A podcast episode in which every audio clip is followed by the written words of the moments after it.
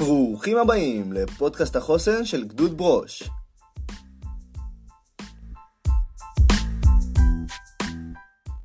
שלום לכולם, אני תומר וורונוב מפלוגה ד' מגדוד ברוש מחזור 75 ואני שמח שחזרתם אליי. אז אתם שומעים את הפרק השלישי בפודקאסט בניית חוסן לעבודות בשגרה. בפרק הנוכחי אנחנו הולכים לדבר על נושא חשוב מאוד, והוא ללמוד איך ללמוד. הכרנו אותה בפרקים הקודמים על ניהול פרויקטים ועל ניהול זמן, מי שלא האזין מוזמן לעבור עכשיו, אבל בואו נזכיר שוב את האורחת שלנו להיום, לירי אופק.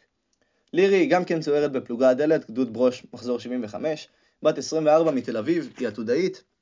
היא עשתה תואר ראשון בהנדסת חשמל ואלקטרוניקה, עכשיו היא עושה את התואר השני שלה.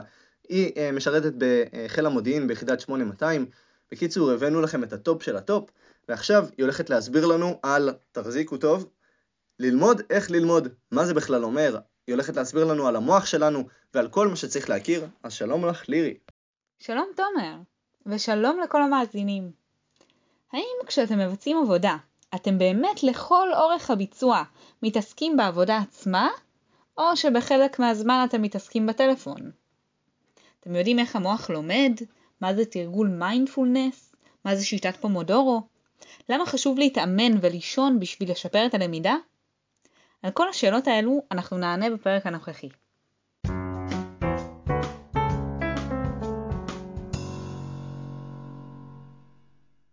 טוב, אז אני חייב להודות שהרבה פעמים כשאני עושה את העבודה יוצא שאני פשוט מפסיק ומתעסק בטלפון, אז אני יותר מאשמח לדעת אם יש דרך להיות מרוכזים אך ורק במשימה.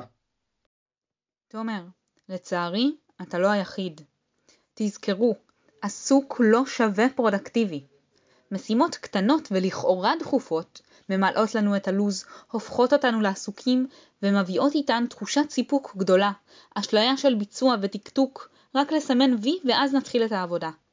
הבעיה היא שאנחנו לרוב לא מספיקים או דוחים את המשימות החשובות, ארוכות הטווח, שדורשות עבודה מאומצת. ואם וכאשר אנחנו מגיעים אליהן, המוח שלנו כבר עייף ומוצף ומתקשה להיכנס למומנטום, לזרימה היצירתית שאנחנו מחפשים בביצוע הפרודוקטיבי. אוקיי, okay, אז איך אנחנו נצליח להיות פרודוקטיביים בזמן העבודות החשובות? מפרידים לגמרי בין זמן פרודוקטיבי לבין זמן עסוק. תגדירו זמן פרודוקטיבי של עבודה עצמית עד שלוש שעות ביום לפי מחקרים, שבו אתם פרו-אקטיביים, מרוכזים ופנויים במיוחד לעומת זמן עסוק שבו אתם ריאקטיביים, מגיבים למיילים, הודעות וואטסאפ, טלפונים וכו'. לדוגמה, עבודה להרגשה בעוד שבוע תיכנס לבלוק של עבודה פרודקטיבית במשך שלושה ימים ותתבצע על פי יעדי ביניים שהוגדרו מראש. מעניין. אז עכשיו אני אשמח שנדבר קצת על המוח. לילי, תוכלי לספר לנו איך המוח שלנו לומד ופותר בעיות בכלל? כן. למוח יש שני מצבי חשיבה בסיסיים, חשיבה ממוקדת וחשיבה מפוזרת.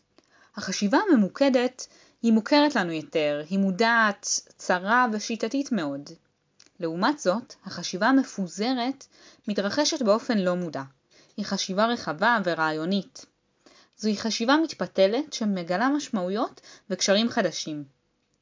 מכירים את זה כשאתם הולכים לטיול, או מבשלים, נוהגים, או עושים כושר, או אפילו סתם הולכים לשירותים, ופתאום נופל לכם האסימון ופתרתם איזושהי בעיה, או שעלה לכם רעיון מעולה? זו החשיבה המפוזרת שסייעה לכם. לפי חוקרי המוח, מעבר קבוע בין שני מצבי החשיבה הללו יסייע בפרודקטיביות, פתרון בעיות וחשיבה יצירתית. אז מה יש לנו עד עכשיו? עד שלוש שעות של עבודה פרודקטיבית, שכוללת מעבר בין שני מצבי חשיבה באופן קבוע. מעולה, אני אאמץ את זה. אז לירי, אני חייב להתוודות שעוד פעם, כמו תמיד כשאת מדברת, אני ישר מסתקרן והולך לחפש בגוגל, ואני רואה פה איזושהי שיטה שנקראת שיטת פומודורו, משהו כזה. ספרי לנו קצת מה זה. שיטת פומודורו היא שיטה מצוינת ללמידה, התמודדות עם דחיינות והקצאת זמן לחשיבה ממוקדת וחשיבה מפוזרת. לפי השיטה הזו, מחזור הלמידה יורכב מלמידה ממוקדת לטווח קצר של 25 דקות ו-5 דקות של הפסקה איכותית. זוהי לא בדיוק הפסקה, אלא חשיבה מפוזרת, שכבר הבנו כמה היא קריטית ללמידה. תכננו משימה לביצוע ותעריכו כמה זמן נדרש לביצוע. לדוגמה, ליחידת לימוד שנדרשות שעתיים ללמידה, נחלק את הלמידה לארבעה סבבים של פומודורו. תתחילו ללמוד ותתרכזו אך ורק במשימה שהגדרתם.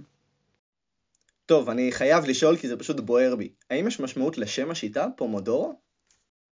כן, האמת שזו עובדה נחמדה.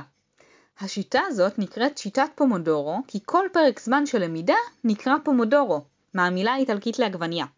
ההשראה לשם הזה הייתה מטיימר לבישול בצורת עגבנייה, ששימש את מפתח השיטה, פרנצ'סקו סירלו, כשהיה סטודנט באוניברסיטה. אוקיי, וואו, עובדה מעניינת. רגע, אז את אומרת לי בעצם שאפשר להשתמש בטלפון כדי לקצוב זמנים, לא? לא. אל תשתמשו בטלפון כדי לקצוב את זמני העבודה. קנו טיימר ממש כמו שעשה פרנצ'סקו, ואל תבצעו יותר מארבעה סבבי פומודורו. הסיבה לכך היא כדי שתתרכזו אך ורק במשימה, ולא בטלפון כדי לראות זמנים, ואז גם הודעות.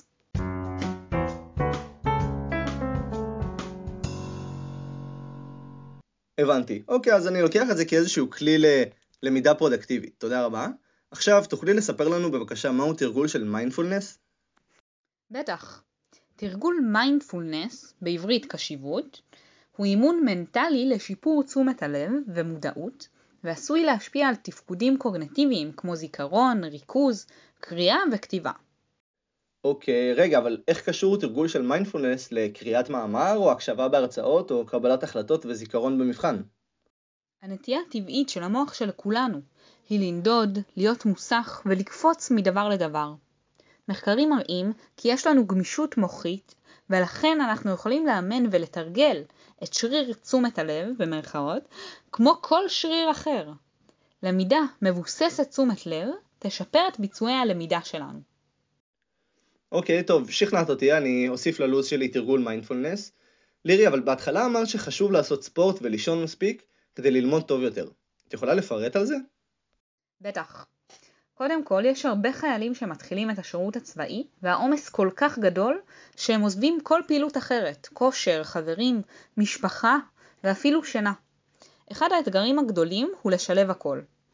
בשבילי, הסוד הוא להבין כמה פעילות גופנית, שאינה איכותית וזמן פנוי, משפיעים על הלמידה והמוח שלנו. ברגע שנהיה מודעים לזה, אז בזמן קביעת הלו"ז השבועי, אנחנו נשבץ גם זמנים לאימון וגם זמן מספק לשינה. בנוסף, מחקרים במדעי המוח מראים כי חוסר שינה פוגע ביכולת למידה וזיכרון, ולעומת זאת פעילות גופנית ושינה איכותית יכולים לסייע לשיפור ההבנה והלמידה של רעיונות מורכבים באופן משמעותי. לכן, השגרה השבועית שלכם חייבת לכלול פעילות גופנית, זמן פנאי, משפחה ומספיק שעות שינה. אוקיי, יש לך טיפ לאיך לוודא שבאמת נעשה את האימונים? כן. כולנו זקוקים למישהו שיהיה שם בשביל לבדוק אותנו, לוודא שאנחנו על זה ושאנחנו ממשיכים במחויבות שלקחנו על עצמנו. גם כחיילים, מיצו לכם את האחד או האחת שיהיה הפרטנר שלכם, זה שמולו אתם מתחייבים ואליו אתם גם אחראים לתת דין וחשבון. עבודה צבאית דורשת התמדה, אחריות אישית גבוהה ולמידה עצמית רבה. תוכלו להצליח בכל אלה אם יהיה מולכם מישהו שבודק את הדופק.